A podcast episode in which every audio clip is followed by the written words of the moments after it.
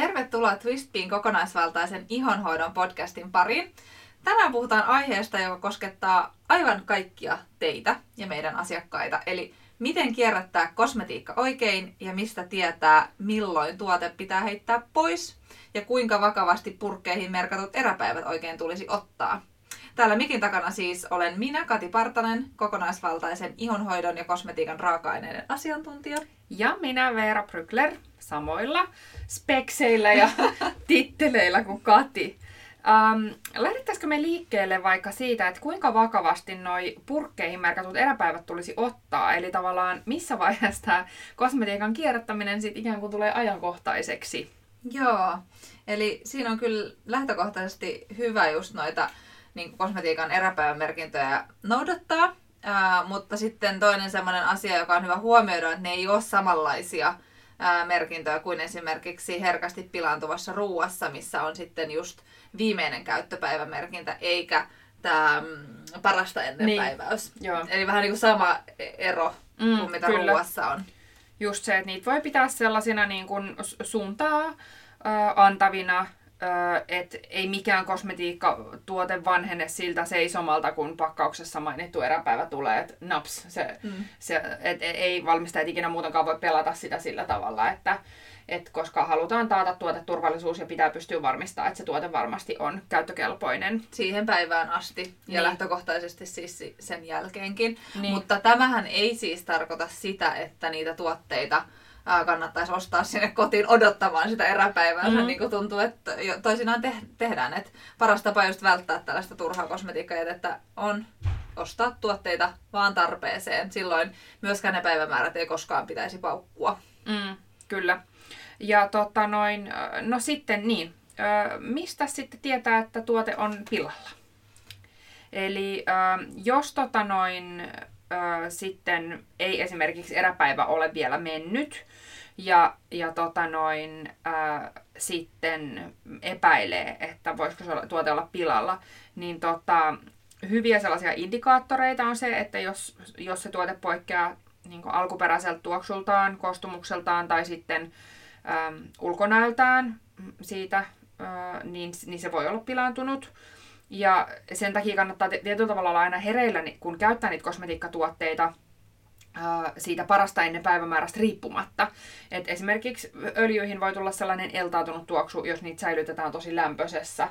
Ähm, jos ne säilytysolot muuttuu ihan hirveästi, että välillä se on jossain kuumassa auringonpaisteessa ja sitten välillä kylmässä ja näin, niin, tota noin, niin, niin sen takia niin ei kannata liikaa myöskään tietyllä tavalla turvaantua niin eräpäiviin, vaan, Joo, ja sitten yksi itse asiassa vielä keskeinen asia, että välttämättä tuotteessahan ei aina ole merkitty sitä parasta ennen Kyllä. päiväystä tai viimeistä käyttöpäivää, koska kosmetiikka-lainsäädännössä on säädetty, että jos tuotteen säilyvyys on yli kolme vuotta, niin silloin sitä ei tarvitse sitä päivämäärää merkitä. Eli kaikissa mm. tuotteissa pitää olla aina merkintä siitä, että kauan siitä avaamishetkestä se tuote pysyy hyvänä. Mm. Ja sen sä tunnistat siitä yleensä tällaista kuvasta, missä on purkki, minkä kansi on auki ja sitten siellä on ne kuukaudet merkitty. Tai tiimalasi. Mm, kyllä. Voi olla myöskin. Just näin. Ja tämä on itse asiassa silleen mielenkiintoista, mä en tiedä, ollaanko me puhuttu tässä aikaisemmassa podcastissa, mutta tätähän siis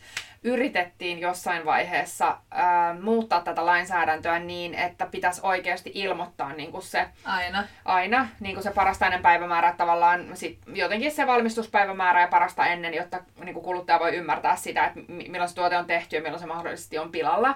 Niin sitten ää, niin kuin ansiutuneen lobbauksen tuloksesta niin tota, isot kosmetiikkajätit pystyivät sitten varmistamaan sen, että näin ei tarvitse tehdä. Ja sitten, koska se tietenkin sitten tuo turvaa sille, että sä pystyt valmistaa todella, todella pitkillä säilyvyysajalla, siis puhutaan yli, yli kymmenestä vuodesta, niin olevia tuotteita ilman, että sitten tarvitsee niinku, tietyllä tavalla ää, niin kun, ei, ei herää niitä kysymyksiä, että ei vitsi, että tämä mun tuote on itse asiassa tehty kymmenen vuotta sitten, mutta tämä säilyy vielä vuoden. Että ja siinä just niin taustalla on vaan kaupalliset intressit. Ää, intressit, että se ei ole kuluttajan etu. Niin sen takia itse asiassa mun mielestä se on aina positiivista, jos tuotteessa on merkitty se ää, parasta ennen päiväystä. Joku saattaa ajatella sen just niinku päinvastoin, että, Oo, että tässä on tällainen päiväys, että niin. tämä menee varmaan niinku nopeasti pilalle, että niin. et kamalaa. Kyllä. Et ei, vaan silloin sä tiedät, että ää, se tuote on myöskin valmistettu sun intressien näkökulmasta, eli siellä ei ole lähtökohtaisesti ihan hirveästi mitään turhia säilöntäaineita. Niin, koska turhilla säilöntäaineilla, me, niin, me ollaan siis, mä oon siitä Katin kanssa samaa mieltä, että on turhia säilöntäaineita. Joku voisi ajatella, että miten niin, että, että tota, noin, nehän takaa sen tuotteen säilyvyyden. Kyllä, ja kosmetiikan valmistusta opiskelleena niin hyvin ymmärrämme ja tiedostamme ja niin ollaan todellakin sitä mieltä, että tuotteet pitää todellakin asianmukaisesti säilyä. Mutta kun se ongelma on se, että sit niihin tuupataan ihan hirveitä määriä niitä säilöntäaineita, jotta saadaan holtittomia hyllyikiä niille tuotteille. Mm. Ja niin... kuitenkaan säilöntäaine ikinä ei ole iholle hyväksi, niin. mutta tietyissä tuotteissa se on tärkeä ja tarpeellinen. Mutta sen tuotteen kuinka, säilyvyyden kannalta. Niin, että kuinka kauan sä oikeasti tarvitset sen tuotteen säilyvän, niin et oikeasti kauan, kun niin. ostat vaan sen, mitä tarvitset. Just näin. Ja itse asiassa säilöntäaineista meillä löytyy podcast-jakso en muista nyt numeroa, mutta tuolta löytyy, kun selailee meidän esimerkiksi blogin puolelta noita postauksia. Niin tota, joo. Mutta takaisin aiheeseen, lähti taas laukalle vähän tästä, että mistä tietää, että tuote on pilalla, niin siis jos havaitset siinä ostamassa se tuotteessa ongelmia, varsinkin jos on ennen näitä eräpäivämerkintöjä, niin aina kannattaa olla yhteydessä siihen tota noin, tuotteen valmistajaan tai sitten jälleen myyjään. Koska sit, jos siinä tuotteessa olisi oikeasti jotain ongelmia, niin sitten saadaan myös tiedot siitä valmistajalle. Ja sitten myös jos tiedät, että olet ihan holtittomasti säilyttänyt sitä tuotetta, olet pitänyt sitä suorassa auringonvalossa vaikka kuinka kauan ja näin, niin sit en vältsy sit siinä kohtaa, jos tiedät, että olet kaltoin kohdellut sitä tuoteparkaa, niin lähtisi mitään ilmoittaa, mutta muuta. Ja sitten mm. tällaisessa tapauksessa, jos on yhteydessä, jos valmistaa tai maahantuoja, niin kaikista tuotteista pitäisi aina löytyä siis eränumero. Mm. Ja se on se, millä he pystyvät katsomaan, että koska se on valmistettu ja milloin se sen tota, viimeinen käyttöpäivä on ja kaikki tämä, niitä tietoja, mitä sä et välttämättä tai yleensä et näekään. Haastavaa tästäkin tekee joskus se, että toiset valmistajat painaa sen siihen ulkopakkaukseen, minkä sä todennäköisesti laitat kierrätykseen Aina niin kuin heti, kun sen on ostettu. Mutta sellainenkin niin kuin, tieto sieltä löytyy. Mm, kyllä. Tota noin, no sitten meiltä kysyttiin myös tällaista, että voiko joskus olla niin, että, että kuluttaja ei voi tietää katsomalla tai haistamalla, että tuote on pilalla, kun me tuossa aluksi just mainittiin siitä, että jos se poikkeaa alkuperäisestä tuoksultaan tai koostumukseltaan tai sitten ulkonäöltään, niin, niin siinä voi olla jotain häikkää, niin niin siitä voisi ehkä käydä vielä sen läpi, koska se on sellainen, mitä meiltä on kysytty. Joo, koska siis moni ei ehkä itse asiassa tiedä, mutta vaikka siinä tuotteessa ei olisi mitään sellaista vikaa, minkä sä voisit nähdä silmin, niin se ei tarkoita sitä, etteikö siinä tuotteessa voisi olla tämmöisiä ei-toivottuja ää, muutoksia, koska siitä niin kuin pilaantuneen tuotteen tunnistamisesta tekee tosi haastavan se, että, että tämmöistä niin kuin ei-toivottua mikrobikasvustoa ei todellakaan pysty aistinvaraisesti aina havaitsemaan. Ja tämä me ollaan saatu tosi konkreettisesti itsekin niin kuin kokea, kun ollaan just tehty erilaisia testejä silloin, kun valmistettiin kosmetiikkaa koulussa. Joo. Just Et... esimerkiksi niitä piti jättää eri, eri olosuhteisiin, jääkaappiin, huoneen lämpöön, sitten vähän lämpöisempää ja katsoa samasta erästä, että mitä sille tuotteelle tapahtuu. Kyllä. Ja sen takia siis kosmetiikkatuotteet kannattaa kyllä aina säilyttää huolellisesti ja just käyttää mahdollisimman nopeasti siitä avaamisesta. Et lähtökohtaisesti tuotteet säilyy sen 6-12 kuukautta mm. avaamisesta, niin sitä kannattaa noudattaa. Ja mm. noudattaa myöskin niitä eräpäivämerkintöjä, koska niin. se on vaan sun oma etu. Puhutaan niin. siitäkin ehkä vielä vähän lisää, miksi se on myös erityisesti sun etu niin tuossa vähän myöhemmin. Mm. Mutta tota noin... Ähm niin, niin, mitäs mun pitikään muut sanoa? Niin, niin, se on mun mielestä, äh, mulla tuli mieleen siis taas tärkeä pointti, että moni ei myöskään tule ajatelleeksi sitä, että, että se kyse ei ole edes aina siitä, että onko tuote pilantunut ja kannattaako sitä käyttää niin kuin tästä syystä, kun just mietitään näitä eräpäivämerkintöjä, koska on tosi hyvä huomioida se, että tietyt kosmetiikan raaka-aineet, niin ne heikentyy teholtaan, kun aikaa kuluu. Et esimerkiksi vitamiinit on tällaisia raaka-aineita, minkä takia itse asiassa myös tällainen niin kuin tosi vahva säilöntäainekombinaatio, just probiotit, vitamiinit, niin on hankala yhdistelmä, koska just se säilöntäaine voi sitten tietyllä tavalla niin kuin sabotoida niitä hyviä raaka-aineita, jos ne on niin kuin tällaisia, varsinkin jos on tällaisia niin kutsuttuja turhia säilöntäaineita ja niitä on tosi paljon.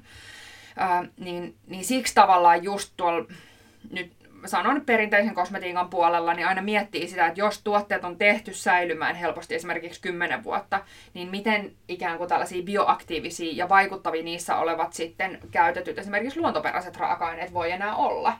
Mm. Eikä tarvitse olla mennä sinne kymmenen vuoteen. Ihan no ei todellakaan. Niin ei, ei siellä ole enää niitä. Niin, niin kyllä. Ei, ei todellakaan tarvitse mennä niin pitkälle. Niin, niin sitten se tavallaan kans siinä, että, että vaikka se tuote voisi olla käyttökelpoinenkin, vaikka se eräpäivä on niin kuin tulos lähellä, niin sitten just aina se, että niin, toi on niin kuin yksi näkökulma, mitä moni ei ehkä tuo ajatelleeksi. Kyllä, ja sen takia just esimerkiksi nuori on kosmetiikka-brändinä mielenkiintoinen, mm. kun he valmistaa. Tosin siis tietyllä tapaa niin kuin valtaosa meidänkin valikoiman tuotteista itse asiassa tehdään suhteellisen pienissä erissä Kyllä. ja tosi tuoreena. Kyllä. Ää, mutta nuori vielä niin kuin on sellainen, joka kommunikoi sitä tosi vahvasti, että ne valmistetaan aina 12 viikon välein tuoreissa pienissä batcheissa, että sä saat aina sitä tuoretta tavaraa. Ja meillekin on käynyt silleen, että, että on ollut hetki, kun tuotetta ei ole saanut heiltä, koska se on niinku se edellinen erä loppunut ja seuraava on vasta niinku valmistuksessa vaikka parin viikon päästä, niin Joo. näin voi käydä. Kyllä. Mutta niin, sitten ehkä siitä vielä, että miksi sitä pilaantunutta tuotetta ei sit kannata käyttää. Kati mainitsi tuossa, että sitten on, öö, niin kuin, että miksi niitä eräpäivämerkintöjä kannattaa nyt ainakin suuntaan antavana, just vähän kuin sä ajattelisit ruoan kanssa, niin noudattaa. Niin, tota noin, niin sit riippuen siitä, että millaista tällaista niin kuin kasvustoa tai bakteereita siihen tuotteeseen on päässyt muodostumaan, niin, niin sit se, just se tuote voi aiheuttaa tällaisia esimerkiksi epätasapainoa tai tällaista ikään kuin hätätilaa siinä oman ihon mikrobiomissa, eikö vaan? Kyllä, koska siis siellä on käytännössä siis sellaisia vieraita äh, tai muuten haitalliseksi katsottuja bakteereja päässyt muodostamaan, joihin meidän iho reagoi. Mm. Tai sitten muuta, siis voi olla just homekasvustoja tai vaikka mitä, niin eihän mm. niitä sitten halua tota noin, sitten iholle. Ja sitten se voi johtaa just tulehdukseen ja ihoärsytys on hyvin tyypillinen reaktio myös tällaisessa tilanteessa. Et sitten sen takia just tällaisen pilantuneen kosmetiikkatuotteen käyttö pitäisi lopettaa ihan välittömästi. Joo. No sitten on myös niin kuin eroja just niin kuin kosmetiikkatuotteiden välillä. Että mikä menee helpommin huonoksi ja mikä sitten ehkä kestää paremmin erilaisia mm. olosuhteita, niin voitaisiin puhua siitä vähän. Joo, Kyllä, koska itselle nyt tulisi mieleen, että kosmetiikan säilyvyyteen vaikuttaa ensimmäisen se, että minkä tyylinen kosmetiikkatuote on kyseessä. Että just, äh, just vaikka voiteet, oli ne sitten kasvo- tai vartalovoiteita, samoin puhdistusmaidot, monet shampoot, hoitoaineet, niin ne sisältää usein sekä öljyä että vettä. Ja tämä tarkoittaa t- sitten taas sitä, että tuotteessa on oltava me kutsutaan näitä infrastruktuuriraaka-aineiksi, jotka varmasti tunnistat tämän sanan, jos olet meidän ei kuunnellut. Niin, tota, niin nämä infraraaka-aineet on sellaisia, jotka pitää, pitää sen tuotteen kasassa. Ja näitä on sitten muun muassa emulgaattorit, joilla öljy ja vesi saadaan sidottua yhteen voidemaiseksi seokseksi. Koska niin kuin tiedät, niin jos vaan vesilasiin kaataisit öljyä, niin nehän ei sekoitu keskenään, vaan öljy jää killumaan siihen pinnalle, koska sen kemiallinen paino on pienempi kuin veden. No sitten muita tällaisia infraraaka-aineita voi olla koostumuksen parantajat ja sitten nämä säilöntäaineet, mistä puhuttiin tota noin, aikaisemmin. Niin, tota, niin, niin sitten se tota noin, niin, niin on olemassa sen tyylisiä. Sitten on olemassa sellaisia, että esimerkiksi puhtaita öljyjä tai balmeja, jossa sit ei ole sekoitettu just niin kuin eri tällaisia tyylisiä raaka-aineita, esimerkiksi just vettä tai öljyä tai sitten jauheita, niin sitten on olemassa sellaisia. Niin sitten jos mun pitäisi sanoa, että millainen tuote säilyy parhaiten, niin sitten se olisi varmaan sellainen mm, ehkä synteettisen kosmetiikan tuote, jos ei ole mitään luontoperäisiä aineita, just mm, mm siinä olisi silikooneja ja muita, jotka on todella vahvasti säilötty niin kuin, tällaisilla niin kuin, niin, tujuilla säilöntäaineilla, joissa on tavallaan näitä eri bakteerikasvustoja kitkeviä säilöntäaineita. että kun niissä on aina se range, että mikä sä, eri säilöntäaineet vaikuttaa aina eri kantoihin. Niin sellainen. Mutta tällainen tuote ei sitten kuitenkaan ihonhoidon näkökulmasta olisi paras mahdollinen. Niin se on hyvä huomioida. Tää, niin tämäkään ei ole ihan niin yksolotteinen kysymys kuin vaan ehkä voisi ajatella. Niin kyllä. Ja sitten jos haluaisi mennä ihan toiseen ääripäähän, niin sitten taas tämmöinen niin kotona tehtävä raaka kosmetiikka, niin se menee pilalle ihan sairaan nopeasti Jep. päivässä parissa, jos ei sitä säilytty ja se on tuossa keittiön pöydällä vaikka lojumassa. Niin... Kyllä. Ja sitten taas, jos mä itse ajattelen, niin kun, tota, noita raakakosmetiikka oli jossain vaiheessa ehkä sellainen niin orastava termi, mm. mutta sitten se ehkä vähän hiipu. Meilläkin siis opiskeltiin ihan, meillä oli yksi moduuli raakakosmetiikasta, niin kuin kaikkien muiden tällaisten halal-kosmetiikan, vegaani ja muiden tällaisten suuntausten lisäksi. Niin, tota, niin sit jos mä ajattelen käytettävyyden näkökulmasta, niin tollainen tuote taas ei ole paras mahdollinen. Yeah. Koska en mä tiedä, se, on, se, se ei ole ehkä ekologinenkaan, koska sitten siinä on pilantumisriski aina ja sitä ei ehkä tule käytettyä ja näin. Niin sitten jos ajatellaan, että halutaan verrata sitä, että mikä säilyy hyvin ja sitten mikä on taas ihonhoidon näkökulmasta tosi hyvä tuote, niin sit itse tykkään just sen takia suosit tällaisia puhtaita kasviöljyseoksia, ö, tällaisia niin kuin laadukkaita kasvovesiä, ö, niin, niin sellaiset on ehkä niin kuin, mm. sit optimaalisia, että et, niin kuin öljytkin, sit, jos sä säilytät sen pimeässä ja noin, niin ne kyllä aika hyvin sä, säilyy, tai niin, ja sellaisessa niin kuin normaalissa lämpötilassa. Kyllä. Niin, ja sitten tota... tuli itse asiassa mieleen vielä tuosta vaan ihan, kun mainitsit just noin balmit ja noin, niin eh, joskus myös törmää siis siihen, että, että asiakkaat eh, ottaa yhteyttä ja ajattelee, että tuote on mennyt huonoksi, jos tämmöisessä niin balsamimaisessa tuotteessa näkyy tämmöisiä kiteitä tai ikään kuin mm. valkoisia pisteitä, niin, niin on myös tuotteissa, niin kuin luonnollisissa tuotteissa voi tapahtua sellaisia muutoksia, mitkä ei ole ollenkaan ongelmallisia, mutta ne vaan näyttää tai voi tuntua, se voi tuntua niin kuin kädessä oudolta, kunnes sen sitten käden lämmöllä, kun lämmittää, niin, mm. niin ne lähteekin pois. Eli aina se, e, että sä voit nähdä silmällä jotain muutosta, ei välttämättä tar- tarkoita sitä, että se tuotteen laatu on kärsinyt ollenkaan, koska esimerkiksi kasvitommoset voit ja öljyt, niin niissä voi tapahtua muutoksia, mm. jotka ei ole ongelmallisia. Kyllä, varsinkin just lämpötilavaihteluissa Jep. tai niiden yhteydessä. Mistä päästään ehkä just tähän, että sitten äh, kun meiltä on kysytty, kysytty, että voiko kosmetiikan vanhenemista sitten hidastaa jotenkin kotikonstein, niin sitten ähm, niin, niin paras keino siis taklata sitä kosmetiikan vanhenemista olisi ensinnäkin se, ettei sitä osta varastoon mm-hmm. ylimääräisiä purkkeja odottelemaan, ettei tarvitse miettiä, että missä niitä nyt säilytetään. Äh, Mutta se nyt ei ole ainut asia, mitä voi tehdä. Joo, Veera tuossa sanoikin jo aikaisemmin, eli että jos ö, pidät sitä tuotetta auringossa, niin voit olla melko varma, että siellä alkaa tapahtumaan jotain. Eli toinen asia on just se, miten sä voit vaikuttaa, niin, niin tota, pitää sitä tuotetta mm. ö, jossain kaapissa, jotta sinne ei pääse auringonvaloa liiallisesti.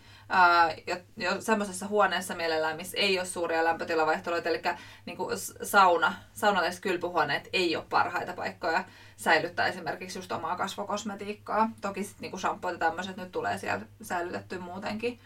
Um, ja sitten just tällaisissa purkki tyyppisissä tuotteissa, niin tosi, niin tosi avopurkeissa, avopurkeissa mm. niin, niin tosi tärkeää on huolehtia siitä, että sinne ei pääsisi niin mitään ylimääräisiä bakteereita tai vettä tai näin. Eli jos ohjeistaisin tässä täysin virallisesti, niin sanoisin mm. aina, että spaattelilla otetaan mm. kasvovoiteita purkista. Niin. Mutta sitten ehkä sille vähän epävirallisemmin, niin sit kun huolehtii siitä, että on puhtaat kädet, niin. puhtaat pestyt kädet, kun sieltä purkista sitä tuotetta ottaa, niin se on tosi tosi tärkeä juttu, niin, eli ei likaisen näpein. Ja sitten just esimerkiksi jo vesi on myös sellainen pilannuttava tekijä. Eli sit jos sulla on vaikka vartalokuorintoja suihkussa ja näin, niin sitten niitäkin on hyvä niin kuin sitten nappaa mahdollisimman kuivalla kädellä, että sen puhtauden lisäksi sinne ei pääsisi myöskään vettä. Just näin. no sit päästään siihen, että jos sulla on nyt sitten tällainen vanhentunut tai pilantunut kosmetiikka käsissäsi, niin mitä, mitä sitten tavallaan sille voidaan tehdä? Eli voitaisiin puhua tähän loppuun vielä vähän siitä kierrätyksestä.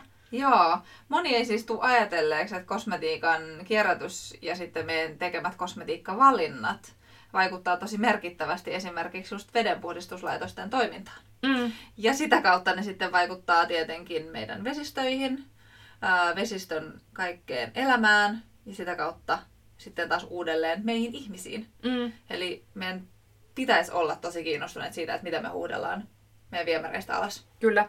Ja siis mä muistan, että ainakin Instagramin puolella näin, kun toi kemikaali koktailin Noora oli tästä aiheesta kirjoittanut, kun hän vieraili tällaisella vedenpuhdistuslaitoksella.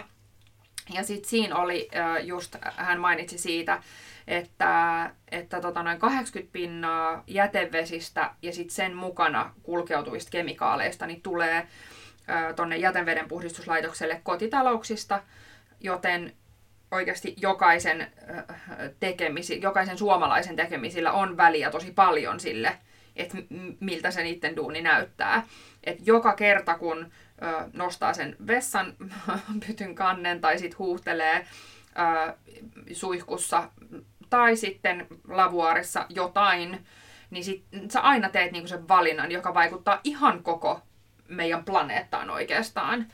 Ja mun mielestä mielenkiintoista tuossa oli, mitä he oli keskustelleet siellä, että ää, suurin tavallaan tämä kemikaalikuorma tonne vedenpuhdistuslaitokselle tulee ää, alle 30 35-vuotiailta naisilta. Joo. Ja juurikin Ja kosmetiikasta, kosmetiikasta. johtuen. Niin, mistä tullaan sitten siihen, että tota noin, kun me aina täältä Twistfield puhutaan siitä, että on, niin kuin, kun aina tullaan siihen kinastelukeskusteluun niin kuin tuolla foorumeilla, että onko nyt synteettinen vai luonnon kosmetiikka parasta, ja jo, toinen vannoo toisen nimeä, toisen to, toinen nimeä, joku sanoo, että jossain kosmetiikassa on myrkkyjä ja sitä ja tätä, ja sitten ollaan tuolla niin kuin so- somessa nyrkyt pystyssä, niin, tota, niin sit sen takia me halutaan vetää se huomio siihen, että ei niinkään niihin myrkkyihin niihin, vaan oikeasti siihen, että meillä on olemassa tuolla kauppojen hyllyllä meidän ihoa, kehoa ja ympäristöä kuormittavia tuotteita. Se on vaan ihan, meillä on sellainen sanota, että se on ihan fakta del mondo.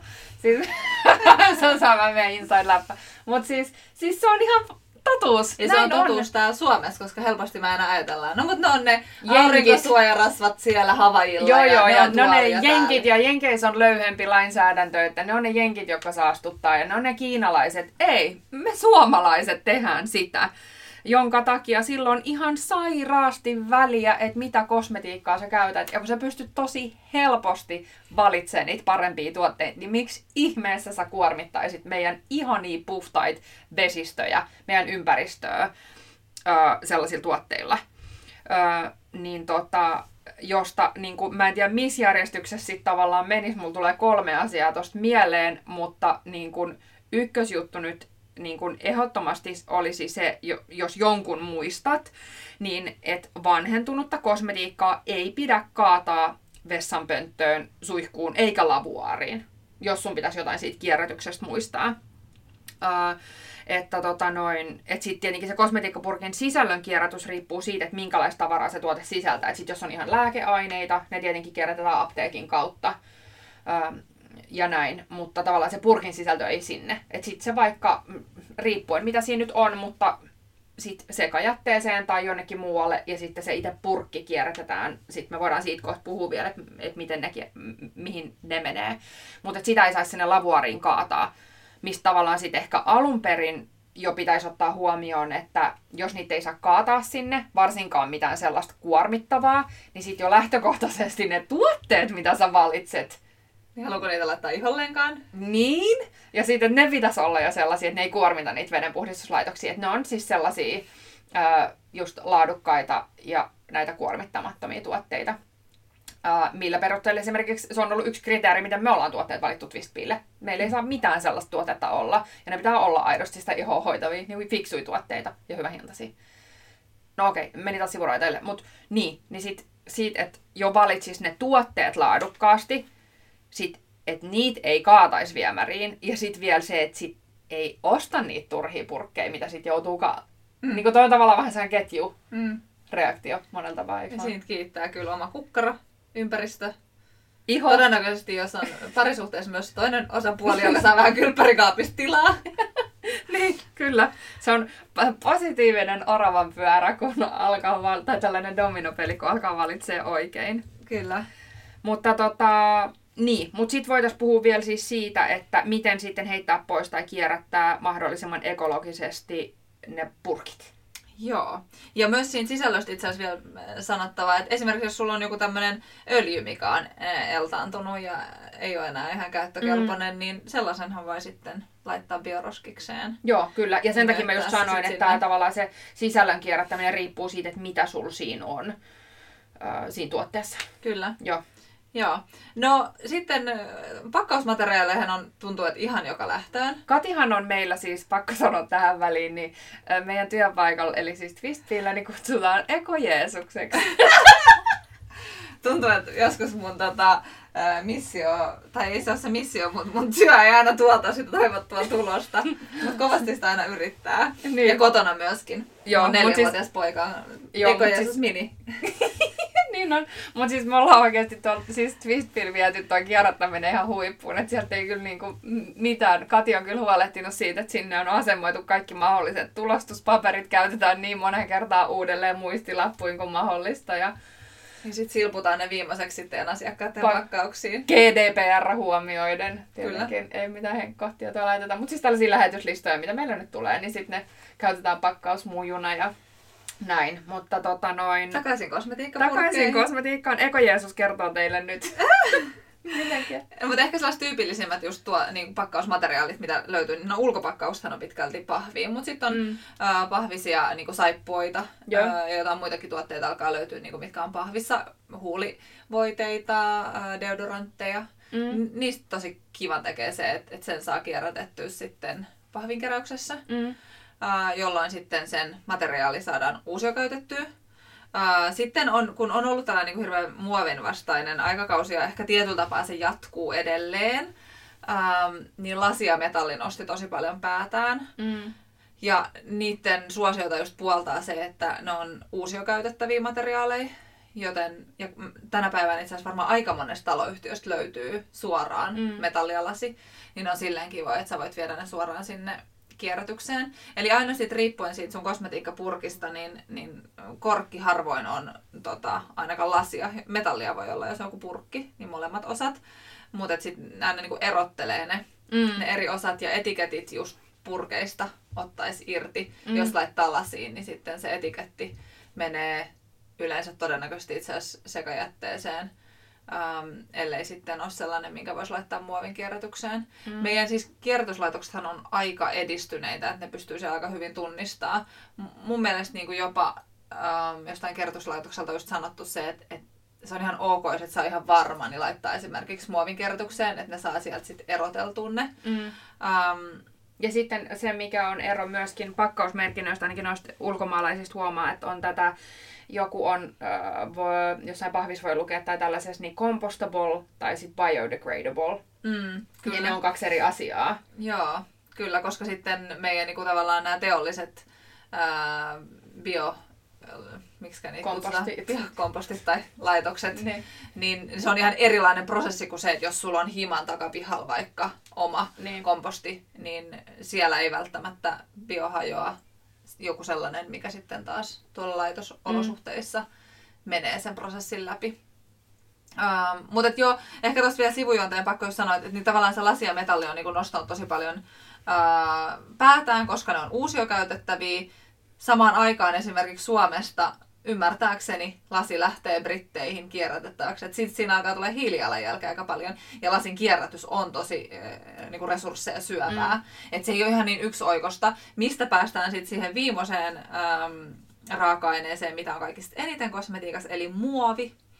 Niin mä itse ajattelen niin, että muovi on monella tapaa tosi ylivoimainen materiaali kosmetiikankin äh, pakkausmateriaalina, koska se on kevyttä Ähm, sen hiilijalanjälki on suhteellisen pieni sit esimerkiksi verrattuna taas lasiin. Ähm, se myöskään ei mene rikki, eli ei synny niin helposti sellaista hukkaa, hukkaa mm. siellä kotona tai tälle jälleenmyyjän päässä. Mm. Eikä kuljetuksissa. Niin. Ja, mutta se, mikä tekee siitä muovista niin kuin ongelmallisen, on, että sitä on niin moneen lähtöön. Mm. Ähm, valtaosa meidän, mä en tiedä uskaltaisinko mä sanoa, meillä on vähän työn alla vielä tässä tota, selvittää just kaikkien sen muovin raaka-aineen niin lähden, mutta että mä sanoisin, että meillä on käytännössä koko valikoima on PET-muovia, eli kierrätettävää muovia, ähm, koska vastuulliset brändit haluaa huolehtia siitä. Sitten on näkyy aika paljon jo tällaista niin kuin biopohjasta muovia, mutta niiden haaste on vielä vähän se, että ne ei välttämättä olekaan sit kierrätettäviä. Mm. Ja jos mä mietin itse muovia, tämä on tällä mun henkilökohtainen mielipide, niin mun mielestä paras muovi on se, mikä pysyy kierrossa. Eli meillähän olisi maailmassa jo riittävästi muovia, jos me vaan pidettäisiin se kiertämässä. Mm. Mutta sitten se, mitä sä et voi kuluttajana tietää, ja tästä oli joku dokumentti, mikä me jaettiin joskus, siitä on varmaan kyllä vuosi aikaa, niin meidän Facebookissakin, mikä oli mulle just taas semmoinen vitsi, slap in the face, kun siellä tota, tämmöisen suuren äh, globaalin kosmetiikkatoimijan äh, edustaja ihan pokkana sanoi, että Joo, voitaisiin me tehdä siis vaan niin kuin sellaistakin muovia, mikä olisi kierrätettävä. Eli tässä taustalla vielä siis se, että, että se miksi kaikki muovi ei ole kierrätettävä, että siellä on niin monta eri kerrosta erilaisia muoveja, että niiden erottelu käytännössä siellä niin kuin kierrätyslaitoksella on, on mahdotonta. Mm. Ja sen takia ne sulatetaan. Ja niistä, niistä sitten, tulee niistä vain energiaa ja that's niin. it. Um, niin tota, hän sitten ihan siinä pokkana sanoi, että, että kyllähän he vois, mutta kun he haluavat, että heillä on näitä, niin kuin, että kuluttajat on tottunut siihen, että, että on tämä punainen Purki. suihkukeeli, ja sitten kuluttaja tietää, että on se vihreä suihkukeeli, että se voisi vaikuttaa heidän myyntiin, niin he haluavat tehdä Niin, että sen sijaan, että he voisivat tehdä vaikka niinku läpinäkyviä tai aina valkoisia tai jotain, missä on sitten se etiketin värillä mm. vaikuttaa siihen, ei. niin ei he halua tehdä sen takia koska raha. sairaan, niin koska raha, koska ei haluta ajatella kokonaiskuvaa. Niin, niin se on valitettavasti vielä se, se maailma, missä me eletään ja sen takia se muovi ei ole aina niin hyvä. Ja puhutaan paljon tällaista niin neitsyt muovista ja kierrätetystä mm. muovista, mutta koko aika enemmän kosmetiikassa ei ole ihan valtavasti vielä jo käytetystä tai jo kierrätetystä muovista pakkauksia, mutta niitä alkaa tulemaan ja se on mun mielestä tosi tosi mm. tärkeää. Kyllä. Ja siis sen voisi tähän niin kuin loppuun vielä sanoa, että jos haluat tehdä niin kuin ihon kannalta hyviä vaihtoehtoja ja sitten äh, mahdollisimman niin kuin vähällä pakkausjäte helposti kierrätettävällä määrällä, niin sitten meiltäkin löytyy tosi hyviä tuotteita. Esimerkiksi luonkossien, luonkossin puhdistuspalat, mm-hmm. valtavan hyvä vaihtoehto. Pakattu kotkamilssin tällaiseen pahvihommeliin Öö, Missä ei edes ole käytetty liimaa. Jep. Se on huikea. Jep. Sitten on kolme kosmetiksin saippuat kevyessä paperipussissa. Flow Cosmetiikalta löytyy tosi paljon. Mm-hmm. Kanssa tällaisia liimattomia. Organic Essence, Jep. on sitten vartalokuorinat, dödöt, huulivoiteet. Kyllä. No nyt oli tosi, mitä tuli äkkiseltään mieleen. Mm. Ja sitten monesti mä sanon niinku tavallaan, että se paras pakkaus on se, minkä sinä kierrätät. Joo. Et myös, että Eko Jeesus. Sulle... Hei, laitetaan tuo Eko Jeesuksen sitaatti. Voiko sitten tehdä meemin? Voinko sanoa sen vielä kerran? Paras pakkaus on se, minkä sinä kierrätät. Mutta jos tulee, tavallaan sulle on hankalaa kierrättää jotain tiettyjä materiaaleja, niin, niin valitse sitten niitä, mitkä on. Ja sitten siinä muovissa, niin kannattaa oikeasti siis tota, selvittää aina, että, että mitä ne on. Mä mm. tästä ite, itsellekin kotiläksy, kun mä haluaisin, että me saataisiin filtteri meidän verkkokauppaan, missä on kerrottu, että on varmasti kierrättävä pakkaus. Joo. Niin sellaista. Mutta tässä oli tämänkertainen itse asiassa toiveaihe. Niin toivottavasti sait tästä hyvää ja tärkeää lisätietoa omiin kosmetiikkavalintoihisi. Ja me palaamme sitten ensi viikolla taas uuden jakson kerran. Eko Jeesuksen kanssa. Kuullaan sitten. Joo, ihanaa viikkoa. Moi moi! moi.